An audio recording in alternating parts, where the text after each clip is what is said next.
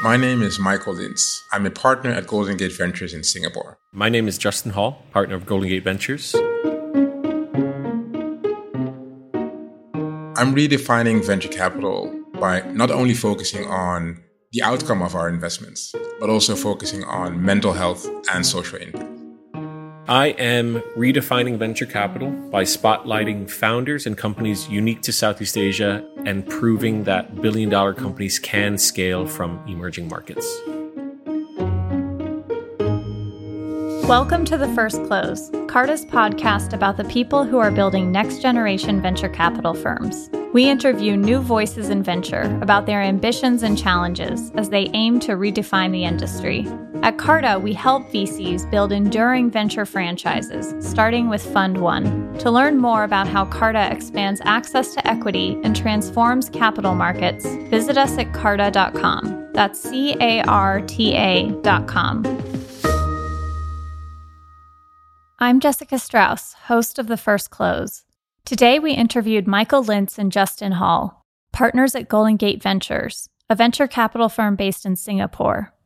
Founded in 2011, Golden Gate Ventures invests in seed stage and Series A companies across Southeast Asia, including in Singapore, Indonesia, Malaysia, Thailand, the Philippines, Taiwan, Vietnam, Hong Kong, and South Korea. Justin joined Golden Gate Ventures as an intern in 2012 while he was working on his master's degree at the National University of Singapore. Within the firm, he worked his way up from intern to become an associate, then a principal, and finally became partner in 2018. Justin is also a member of the Kauffman Fellowship as part of Class 20. Michael joined the team at Golden Gate Ventures one year after Justin in 2013 as a venture partner and became partner in 2017. Michael has always been passionate about technology, and a Harvard Business School class on venture capital piqued his interest in investing, and one of his classmates introduced him to Golden Gate Ventures. Michael flew to Singapore to check it out, and he never left. Michael is also in the Kauffman Fellowship as part of Class 23. As always, we'll start with our guest slash lines, the key stats that make up their unique track records. Michael and Justin have made 65 investments at Golden Gate Ventures.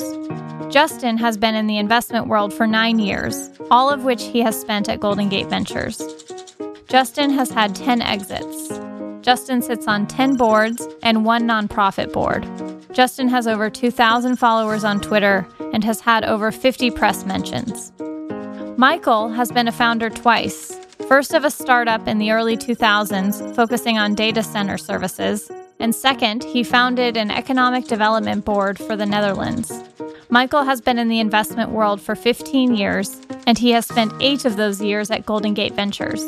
Michael has had eight exits. Michael sits on one board and two nonprofit boards. He has written 16 blog posts, has over 1,800 followers on Twitter, and has had over 100 press mentions.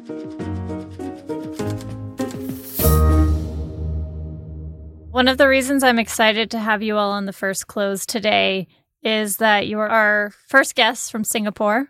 So thank you for coming on the show. On the first close, we focus on helping first time emerging managers who are managing their first fund really get a sense of what it takes, what the challenges are. And since Golden Gate Ventures was founded in 2011, you all are bringing the perspective of a firm that has now a decade of experience. And so I'd like to just start with how did you come to Golden Gate Ventures? I started out as an intern. I had found myself in Singapore at the time because I was pursuing graduate studies at the National University of Singapore. I came here on scholarship. I really didn't know what to do. The only reason why I took a graduate degree is because I hated my previous job and I just wanted a two year break. I didn't know what I was going to do. Undergraduate, I did history and political science. I realized I can't do anything with that. So I needed to get a technical degree that maybe touched on that. So I did public policy. And when I was pursuing that in US, Mayor Bloomberg at the time, I'm originally from New York City, he was pursuing some pretty ambitious entrepreneurship policies back home. So I said, okay, I can learn this from Singapore. It's probably one of the few success cases in the entire world in deliberately fostering an entrepreneurial ecosystem. It's still very young at the time, but you saw that there was a concerted effort from policymakers to say, all right, we have very few levers that we can control. Money is one, talent is another. Let's deliberately foster policies that foster both. And so I wanted to understand that. I wanted to see how that worked out. So I focused on entrepreneurship policy in Singapore. I obviously needed to do research and true to form, this is true to Golden Gate today. It was obviously true of Golden Gate when it was just two people. I emailed four or five funds at the time. Some of them still exist today, but I won't name names. And Vinny was the only one that responded to my email. Vinny, my partner at Golden Gate Ventures. And I said, Oh, I'd love to pick your brain. Like, what makes an entrepreneurial ecosystem successful? What was Silicon Valley like? Can it happen here? We met up for coffee. He said, Why don't you just work for us for the summer? He made very explicitly clear it's unpaid. And I was like, okay, that's fine. Didn't have any money at the time, but I joined as the first intern, the only intern at the time. And I guess the rest is history, to use a cliche. I've been with the fund since May of 2012. So it'll be 10 years next year and 10 years in Singapore this month, actually. So it's been a long, long time. And Michael, how about you? So I was still back in Europe when Golden Gate Ventures was founded. I was between, I call it a bunch of stuff. So I had exited my own company, which was a data center back in the Netherlands. I felt that after spending almost a decade in technology, I wanted to do something different. So I started to do a bit more advisory stuff. Ended up being picked up by the Dutch government as they were launching their economic development board. Funny enough, equal to the model that they saw in Singapore. So they had a trade mission to Singapore. They saw the economic development board and said, we want something similar for the Netherlands. I became a vice chairman for that board for about four years, but I felt that politics was not my life. So after two terms, I said, this is okay and good for me. And I wanted to go back into investing. Funny enough, my wife said, you are not an investor. Maybe you should learn how to invest. So I picked up a ticket to Boston, two Harvard executive courses, and one was a private equity and venture capital.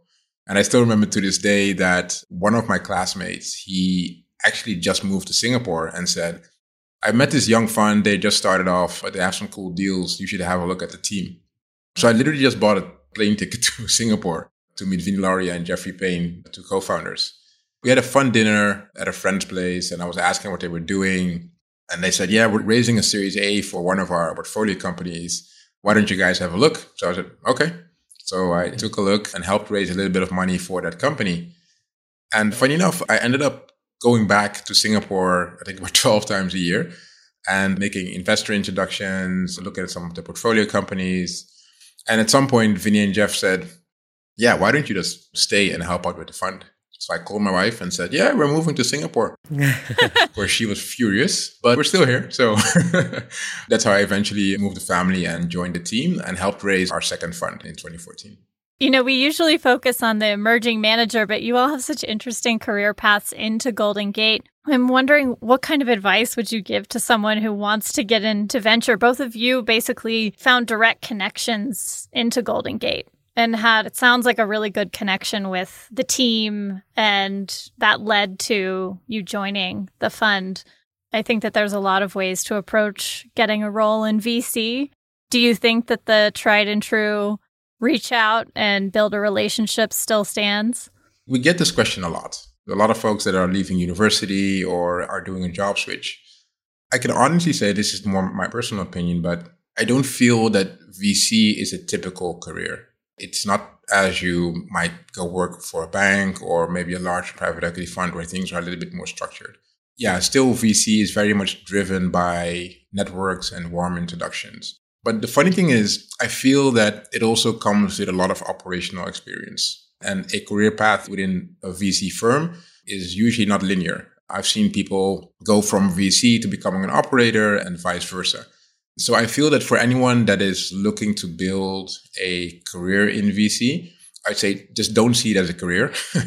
Almost kind of see it as a life experience because you're going to learn a lot about yourself if you join a firm.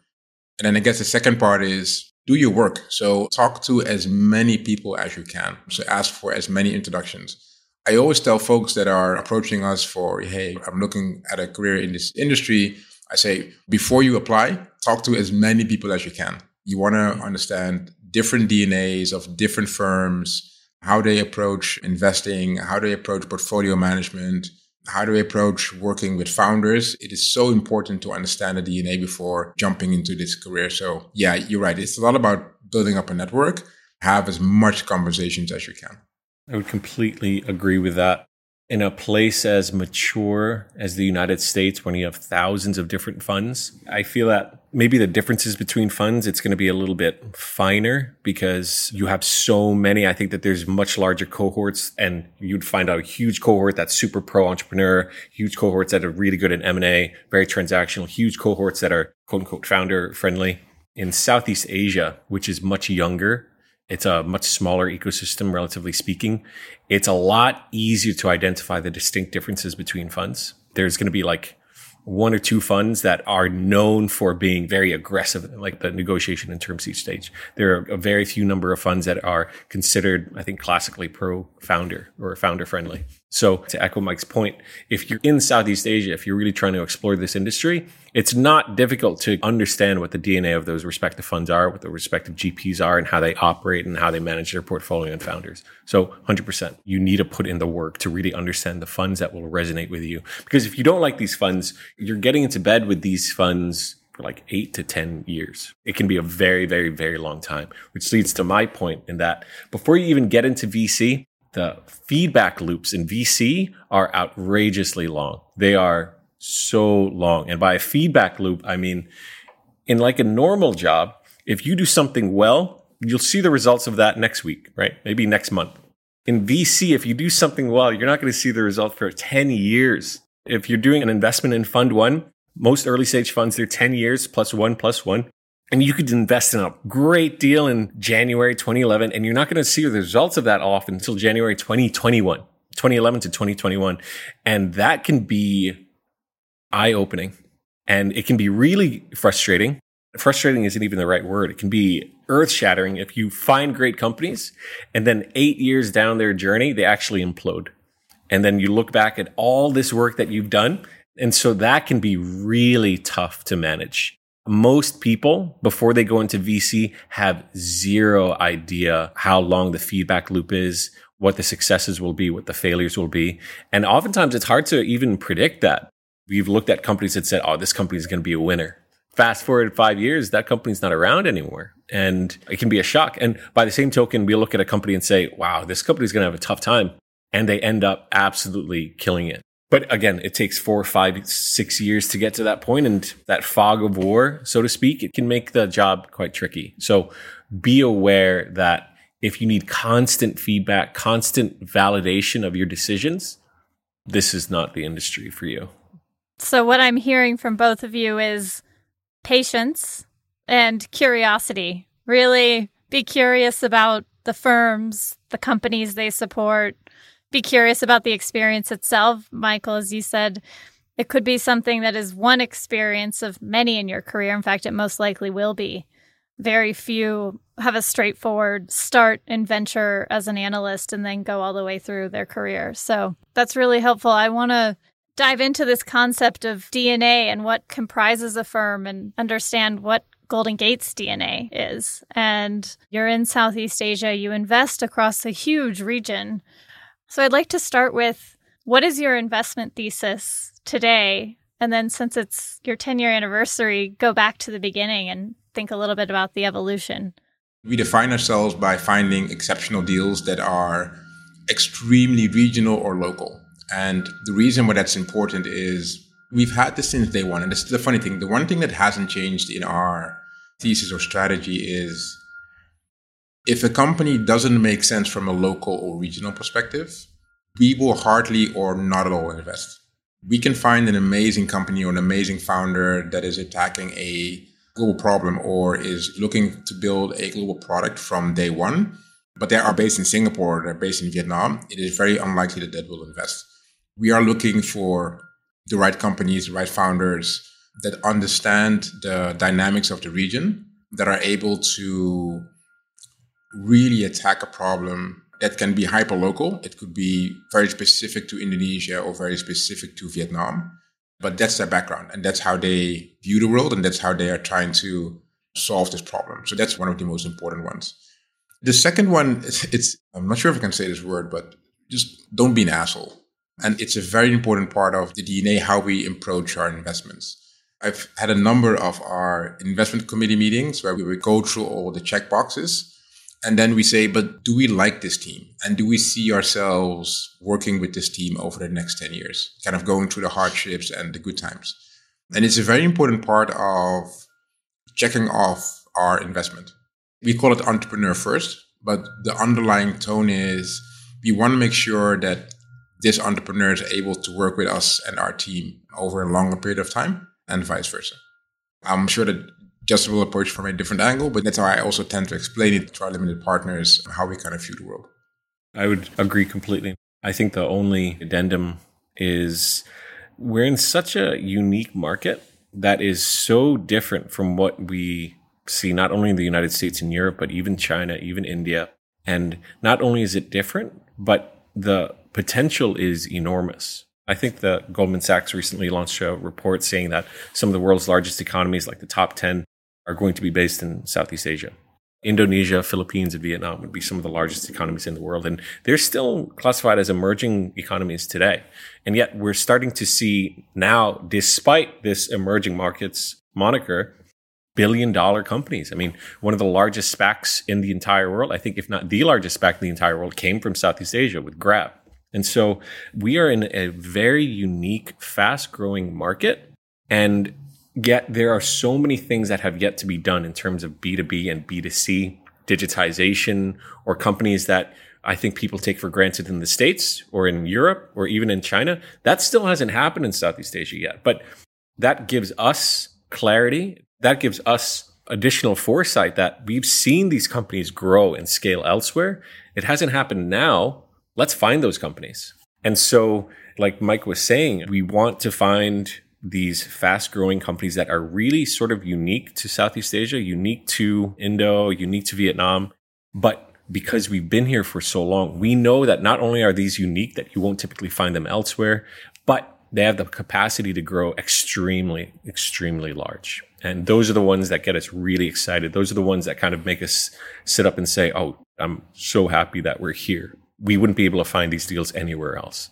And just as a tiny caveat to that, some of the largest companies that you see coming out of Southeast Asia, they were clones of models overseas, but at the very, very start, they hyper localized to agree that they were extremely different from what we would see in like Uber or Stripe. And you're seeing the emergence of these homegrown, not copycats, not clones, but like almost mutants at this point where they take a validated business model and then they innovate and change so much that they're a totally different creature. That's what we're investing in. That's what gets us excited. That's in our DNA of what we like and what we want to invest in. And then going to your previous question, has that changed today? To be honest, it has not. I think part of the reason why we all came out here and why we all met and started working together is because we all saw something similar in the region, which is what I said that the potential for growth, the potential for opportunity here is so significant and there's nobody else touching it. There's nobody else here, relatively speaking. Like the number of funds here is much less than mature markets or even markets like China and India. It's changing now, but at the time, there was very little venture capital here. So I think we were all excited by that. And today, we're still excited by this. That part hasn't changed. Maybe the individual trends, the individual thesis within B2C, within B2B, that has changed. And I would actually say that's changed on a more frequent basis than I think funds would see in more mature markets. In a mature market, you'd see a fund invest in fintech straight through and not deviate from that. In Southeast Asia, I think it's still young enough where it goes through cyclical trends. And some years or some quarters, it might be more focused on fintech. Other quarters might be more focused on social commerce. Other quarters might be focused on health but that's fine and that's good because again it's such a fast growing dynamic region everything is changing rapidly and you need to be able to move and navigate multiple verticals and theses pretty quickly. I think that we always say because we're still building infrastructure you don't have the luxury to say you know what? I'm just going to do healthcare. What do you mean by building infrastructure as a startup ecosystem as a region? Literally everything. One example is if you try to do cross border shipping across Southeast Asia, getting through customs in all those countries is one heck of a job. Still, 90% of all transactions in Indonesia have some shape or form of literal physical cash payments. So we're still kind of putting the fundamentals in in terms of a holistic tech platform. You never know when you have proper 4G if it's raining in Indonesia. So these things make it interesting because again, you don't have the luxury to say, you know what, internet is given, cross-border logistics is given. There's a certain level of healthcare or education, which is a given. You're kind of all developing it as you go. So yeah, to Justin's point, it also means for us is that we have to be extremely flexible to new trends that are coming up just because you are building this infrastructure as you go along. And so, one of the things that I think is really interesting is that you want hyperlocal characteristics of the company, but they also need to be able to scale across the region. What kind of founders are building these companies? Are these people that worked in tech companies and have a really strong sense of how to build product? Are these people who have lived outside of the region and come back? Who are the founders that are really able to kind of nail this hyper local, scalable approach? This one has sort of changed because the archetype of companies that are capable of doing this, I think in the beginning was very methodical, strong operational experience, like they've done this before. That archetype still exists today. And I think there's a premium placed on those founders when being invested in. That has expanded now to include founders that are phenomenal fundraisers, of which we didn't see that before. You are now seeing founders that are either local or have come into Southeast Asia that raise extraordinarily well. Similar to what you might expect in the United States or China, where they deliberately foster this sense of FOMO. They know how to push investors' buttons. They know how to construct around in a very precise way to generate more and more interest long term.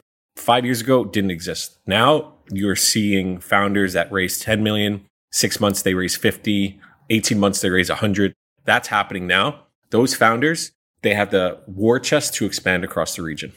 And then you pointed out there's another archetype that was really well recognized to the point where open secret, there were some funds that said we have a much higher propensity to invest in these types of founders, which is locals that were educated overseas and then came back.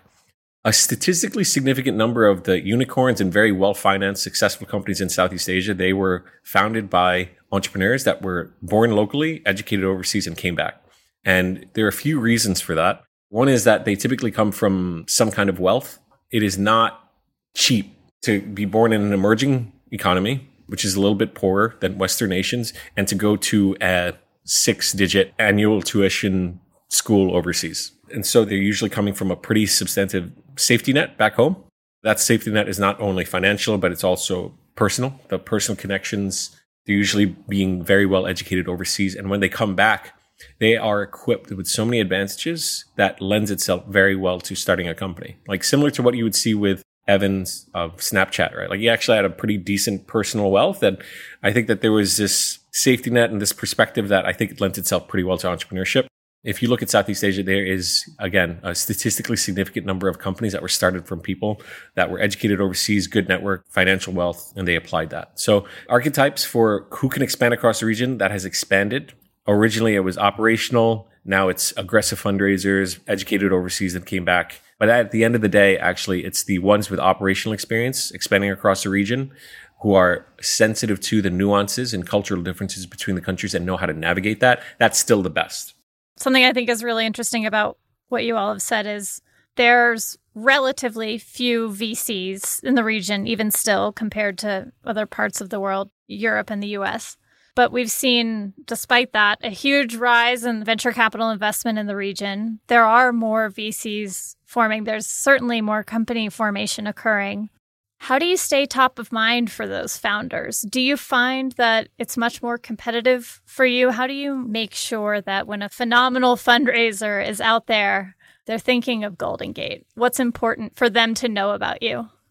I'd almost say that the first thing is we are taking care of the founders in our portfolio it goes an extremely long way if a founder in your portfolio says, I love working with the Golden Gate Ventures guys and the team, and you should be talking to them. That goes an extreme long way. So it goes back to my point of, you know, being sort of an entrepreneur first fund. The second thing is when it comes to providing value for the companies, I think that there's a few ways of going about it. I think when a founder asks for an intro, you can send the email and sort of leave it at that. But I noted that people across our entire team have had conversations, not only with founders, but even with their senior management or with their HR or with their talent team or with their CMO about what is next for you guys and how can we be of best help. I've noticed that providing that value and really being someone that sort of sits next to the entrepreneur and say, okay, let's kind of talk through this and what is the outcome, good or bad, right? That has really helped us position ourselves as a fund. And it has helped us still get into good deals and still that even if it's an amazing founder that's amazing at fundraising, who gives us a phone call. We emphasize across the team that not only, you know, whether it's me or Justin or Vinny or Jeff, that not only the partners are talking to the team, we want to make sure that the entire team is talking to the portfolio team. That just helps create a bigger network. And funny enough, what you'll notice is that even when people leave a startup and do something else, they would still remember talking to one of our team members. I kind of pride ourselves that we don't act as a fund that is top down, but we spread it across the entire team. In fairness, we do quite a bit of outbound marketing as well. So we want to make sure that we remain visible as a fund. So whether it's publishing reports that we have certain data on, whether it's co-hosting events. We do a lot of founder roundtables virtually nowadays, but we still do them pretty often. We bring in experts. So one example, we did a session on SPACs in Southeast Asia, and I've noticed there's like a million sessions about SPACs, but we had four bankers really sit down. We said, this is only for our portfolio and some of our limited partners. And we said to our founders, just ask away any question that you might have. And those sessions are extremely valuable. And we do notice that those things go a long way in terms of branding ourselves for up and coming founders. And just to add to this, one thing that has been extremely valuable for us and it has made our job a lot easier is just really nailing down a differentiated strategy to other funds. Again, that's easier to do in Southeast Asia, where, as we pointed out, relatively speaking, there's lesser funds here than in a mature market like the United States. And so differentiation is likely harder to come by there. But in a nascent market like Southeast Asia, a relatively nascent market like Southeast Asia, having a solid differentiated strategy really makes a difference. And I don't just mean differentiated strategy when it comes to investment thesis. I mean differentiated strategy when it comes to portfolio construction in terms of founders that you like, founders that you resonate with. These are all things that encompass what a GP likes to invest in and what an IC will approve to Mike's point, not only is this a good team, is this a good founder? Is this somebody that we want to back? Do we support their vision? Do we support that mission? Not just, oh, is this fintech? Sure, we can look at it. And this is not something that we just did at the start. I mean, at the start, we were still learning, but now we're taking a very tailored approach, not only to the markets that we invest in, not only the stage, not only the thesis, but everything else that comes after that. And so when you take all these different things into account from portfolio construction, from founder archetype, et cetera, you create a very strict focus. And that means ultimately that you can move very, very fast on the deals that fit, which is ultimately the most important thing. Because that means that you're getting front of line with the founders that work, front in line with the startups that fit mandate, and you can operate at a much faster speed. And true to form in Southeast Asia, true to form in the United States and China, etc., speed is still ultimately the biggest deciding factor. If you can get front of line with a competitive deal and be the first to write that check or give a commitment, that will really move the needle the most, right? Because the first investor that gives a commitment there at such an advantage when it comes to securing allocation that if you can get there first, great, you're doing your job well. And I think something that we have done well is figure out what that mandate is, figure out what our differentiated strategy is across all these different factors, and then built up processes that allow us to move fast off that. If it hits certain checklists, if it hits all these different things, boom, done. Let's do it. What I appreciate about what you both said is Justin, you talked about focus equals speed, and that's how you win the investment. And Michael, you talked about that enduring relationship through really providing like deep value add is a term to stick on all of the various relationships that you create for your portfolio companies. So it's this combination of having the focus to act and having the commitment to support the portfolio company, which I think makes me wonder how do you go about sourcing companies across Southeast Asia? We talked about the external. This is how you actually win the deal and support the deals, but what are your internal processes for finding companies and getting them through investment committee? I think in terms of deal sourcing, it comes through a variety of different ways. I think these ways would be pretty common or pretty normal to your audience, which is proprietary networks, whether that's through co-investors or other companies, especially companies that we previously invested in or founders that we worked before and like us and they refer us deals, cold emails. Something that I would say is a little bit unique to us or any fund here is that we would travel a lot. So pre-pandemic, we all remember what travel was like. I think one of the partners would be in another country every week or every other week. So we were going to Vietnam, we were going to Indonesia, Philippines, Malaysia, Thailand, anywhere to source deals. And it sounds exhausting. It was, but it, not as exhausting as you would think because, you know, it only takes two hours to go to Jakarta, three hours to go to, I think, Thailand or Vietnam. Like, it's not that bad.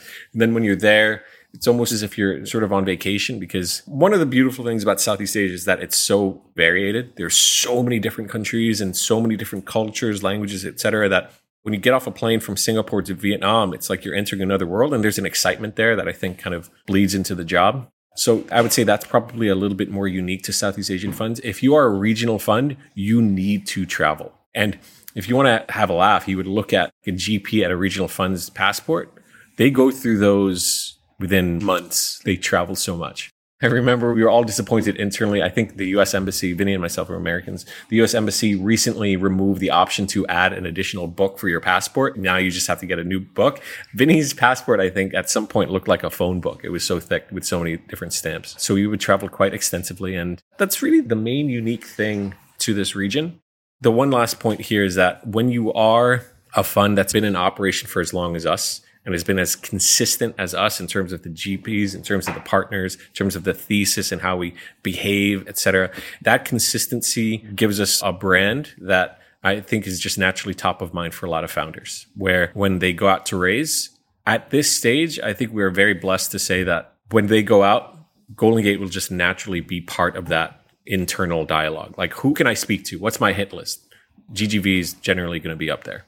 So just have to disagree with Justin on two points. One is the travel is exhausting. the number of red eye flights that we take between partners is not uh, not healthy. And it's definitely not like vacation. you rush yourself through the airports. I've seen myself, Justin, Vinny and Jeff run through airports like idiots. That's true. this is very much rose tinted glasses, actually, now that you mention this. I remember Vinny did something insane where she asked me if I wanted to do, I think he asked Mike if he wanted to do it as well. He ended up bringing our associate, now principal. He wanted to do a day trip to Japan. Who does a day trip to Japan? Like, that's insane. That was a fundraising trip. So, fundraising trips are terrible. That sucks it out of you. Deal sourcing, exhausting, not as bad, but fundraising trips, those are bad. Sorry, Mike, that's true. So thank you, Michael, for reminding us all that travel actually is very wearing, and we're all soon to return to that, I'm sure. Speaking of fundraising, something I'm curious about is how have you seen LP attitudes, just in general, over the last decade change around Southeast Asia, if they have changed? Just looking at capital raised there is more appetite for exposure to the region. But what are you finding on the ground? It's almost day and night, I would say, if I look through the last decade. I think in the first few years, we didn't even have the luxury to really market our fund because you were only trying to explain why you have a fund in Singapore. And some LPs said, Yeah, I think I get it, but the timing doesn't make any sense. The ecosystem is not big enough. There is hardly any exits all the deals look the same. It's all e-commerce or marketplaces. Like, what are you guys doing? So you feel that you're in a Ferrari. And then all the limited partners look at, nah, that's like an old Ford. And you're trying to convince everyone, no, no, it's a Ferrari. Look, it's going really fast. And you have to disconnect what LP see and what you experience on the ground. So you're sort of selling, okay, it might be a Ford, but I swear it's going to be Ferrari in five years' time.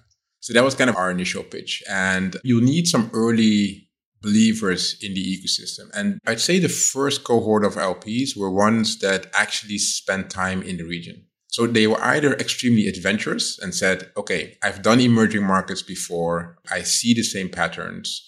Or they were early in China and said, yeah, there's some resemblance here. So I can recognize those patterns. And if you guys are half right, at least I won't lose any money. Or they were actually on the ground. They've spent time in Indonesia or they spent time in Singapore or they might have invested in real estate in Vietnam. So at least they have an understanding of what is happening in the region. So those were typically the first cohort of LPs. none of them would go really big. They tended to be, okay, we're just going to dip our toes in the water and feel the temperature. And then once you kind of have them over the line, it takes a lot of communicating. So once an LP invests in your fund, especially if it's the first investment, talk to them as much as you can in terms of giving them updates on deals, giving them updates on why you are doing a specific deal, giving them bad news early instead of late. And the reason why this is important is those first limited partners are going to be an extreme important support for your second fund. Because the biggest question always then becomes okay, you're an emerging manager, you've had all these first LPs that were kind of more adventurous. Now, in your second fund, how many of those adventurous people now believe in what you're doing and are going to re up in your second fund? So it's very important to be almost over communicating and reporting and sharing. If I look at the ecosystem now, it's more that I literally hear LPs say, yeah, it's part of our asset class. So we literally have a percentage that we want to allocate to Southeast Asia. What is interesting though is that I do see the large institutions still look at it from, okay, if I compare China to Southeast Asia, I do still see China as a tremendously large market. It's very matured, extremely deep ecosystem. If they then make the comparison, they still feel like, okay, Southeast Asia is growing fast and there's a lot happening but they would try to compare apples to apples. And they would say, for instance, a number of exits in China, there's local IPOs. We don't see as much in Southeast Asia yet, but they do now see that the number of companies that have been raising a Series B round or a number of companies that have been raising a Series C round, those investors in those rounds are not just local families or are not just local conglomerates. Those are international renowned fund names or PE funds that are actually investing in those deals. I think that has been the biggest difference. So whenever I talk to an LP now, I don't have to explain about Asia at all. They know, they understand. They know who the unicorns are. They know the big names. They know who the funds are on the ground.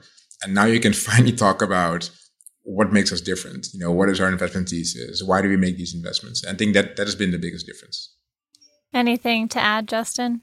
I think one thing that I am seeing much, much more now is to Mike's point, Southeast Asia as a market is becoming more attractive, and that has influenced not only the perception of the opportunity here, but it's actually making some funds, whether they're LPs or direct investors, sit up and start committing capital here.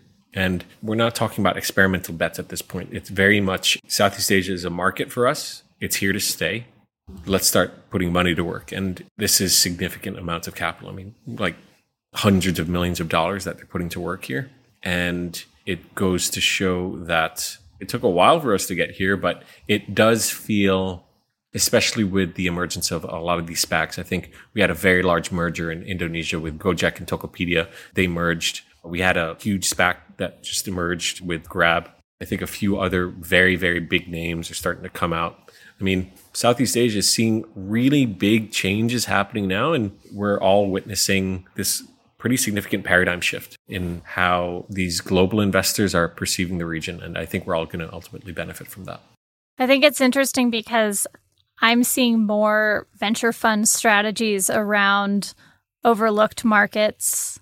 And it takes a long time for all of the factors that create the step change that you're now seeing in Southeast Asia to come mm. together. As you look back on your time so far investing in the region, what would you say the most significant lever has been for change? Of course, there's a million things that had to occur to get to where we are now in the venture ecosystem. But if you could pick just one thing, what would it be? I think a handful of exceptional founders do determine the direction of an ecosystem. And I think we've been fortunate to have a cohort of founders that kind of stuck through not easy fundraising times over the past seven, eight, nine years while building their company. I think they determine where the ecosystem is right now because the money is following them. So the fact that there's more money flowing into the region is a fact that there's amazing founders that are able to take on this funding. So yeah, for me, it would be that cohort of founders that have brought the ecosystem to where it is now. Mine would be a corollary to that. If I had to choose one just clear fundamental factor, I would just say these natural demographic and economic shifts in the region. Take a step back, and this is a massive market that is underserved. And it's the reason why all this venture started pouring into India, all this venture started pouring into China. When you look at some of the countries individually in Southeast Asia, it's a very small market. But if you look at Southeast Asia collectively as one market, and you could have arguments saying that, oh no, you should not look at it as collectively as one market. It's all very different. And to many extents, that's true. And I've often said that. Southeast Asia is a bit of a misnomer because it implies that this place is homogenous when it's extraordinarily heterogeneous. But if you look at the most successful companies here, those companies are regional. Those companies became where they are today because they learned to navigate multiple markets and expand into multiple markets. So if you look at it from that lens, this is one market. And if you're looking at it as one market, it is huge, not only in terms of population, but in terms of economic shifts, in terms of growing penetration of mobile phone and internet usage. If you look at every single key metric defining the emergence of a vibrant internet economy, Southeast Asia has that in almost every single category. And again, when you look at that and you look at how underserved it is, that's when you start seeing good founders say, Hey, I could do this here and become a unicorn. VCs will look at this place and say, there's no VC here. We can come in, we can start investing in these companies. You have governments that say, we want to have our own Silicon Valley. We have all this potential. We have all these pieces. Let's start passing policy that is conducive to startup formation and venture capital formation. And so we see that in Vietnam and Singapore, especially in Indonesia. So all of this, I think, was propelled forward by these very clear fundamental demographic shifts happening on the ground that made people across the industry from startups to VCs, et cetera, to just sit up and say, oh, wow, this place has been right in our faces and we've been sleeping on it, but there's so much stuff here. Let's get to work. Exceptional founders and macroeconomic shifts combined. And I think there's a lot of lessons that can be applied to different regions, Latin America, the middle of the US, lots of differences as well, but I think it's interesting to compare what's similar and to watch the trend lines. One last question going back to the beginning, where you all talked about your ambitions for redefining venture. Michael, you talked about mental health and having an impact. And Justin, you talked about scaling the next billion dollar companies. I'd love to hear one success you've had in achieving this already. I think raising our third fund was both fun and it showed the potential success of the ecosystem. So it was one of the fastest fundraisers we've ever done. Concluded it within one year. And I think the level of interest, the way we were able to position where Southeast Asia was, I think had impact on how LPs viewed the region from that point on. So I think that was a key success where I'm actually very, very proud of. And for mine, something that is very close to the heart is finding and scaling billion dollar opportunities that are unique to this region that you won't see anywhere else. And I think one success is finding, with actually the help of Mike, an Islamic fintech company in Indonesia called Alami. And they're tackling the Islamic banking industry, which is extremely old school, very conservative, and kind of digitizing that. And this is something that is super unique the world's leading Islamic fintech companies will be coming out of Indonesia, just given the Muslim population. They won't come from North Africa. They won't come from MENA. They won't come from Europe or the United States. They will come from specifically Indonesia. I love that. And I would love to invest in more companies like that, that are business models, innovations, founders that will only have gotten their start here in Southeast Asia and will become global behemoths as a result. Justin and Michael have been investing in Southeast Asia for nearly a decade. A decade that has seen the region take off with the emergence of unicorns, including super apps Gojek and Grab, Trax, computer vision for retail, and travel platform Traveloka, to name a few. The rise of unicorns in Southeast Asia has driven the growth of the entire startup ecosystem. In June of 2021, the Golden Gate Ventures team published their Southeast Asia Exit Landscape Report, in partnership with INSEAD, where they looked at the venture landscape since 2015 and forecast exits for the region. Looking ahead, the Golden Gate Ventures team predicts that there will be 700 startup exits occurring between 2023 and 2025, a finding grounded in regional unicorns becoming key strategic acquirers, increased participation from global investors and corporate VCs, and support from regional and international stock exchanges. Amid the dynamic growth in Southeast Asia, Justin and Michael emphasize that one of the keys to Golden Gate Ventures' success is their consistency and focus. Their approach is to have a consistent team, strategy, and execution, and they believe consistency can make or break how successful you are.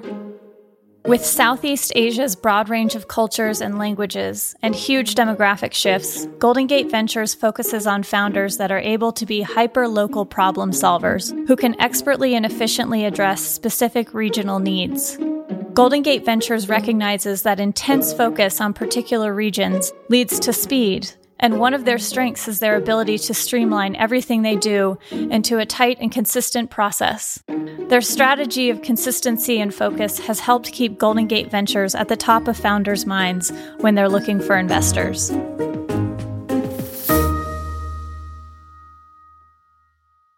This podcast is presented by eShares Incorporated, doing business as Carta Incorporated, Carta, and Carta Ventures. The opinions of the guests and host are their own and do not reflect the view of eShares Incorporated doing business as Carta Incorporated, Carta, and Carta Ventures. Listeners should not treat any opinion or comments as investment, financial, legal, accounting, or tax advice. The content of the podcast is not legal, financial, or tax advice and is not meant to recommend or offer the purchase or sale of a security. This podcast is informational only. The First Close is a Hit Start Media production. The show is written and co produced by me, Jessica Strauss. Hit Start Media founder Theo Miller is creative director, with sound production by Nick Canepa and script production by Mary Kelleher. This podcast is presented by eShares Inc., doing business as Carta Inc., Carta, and Carta Ventures.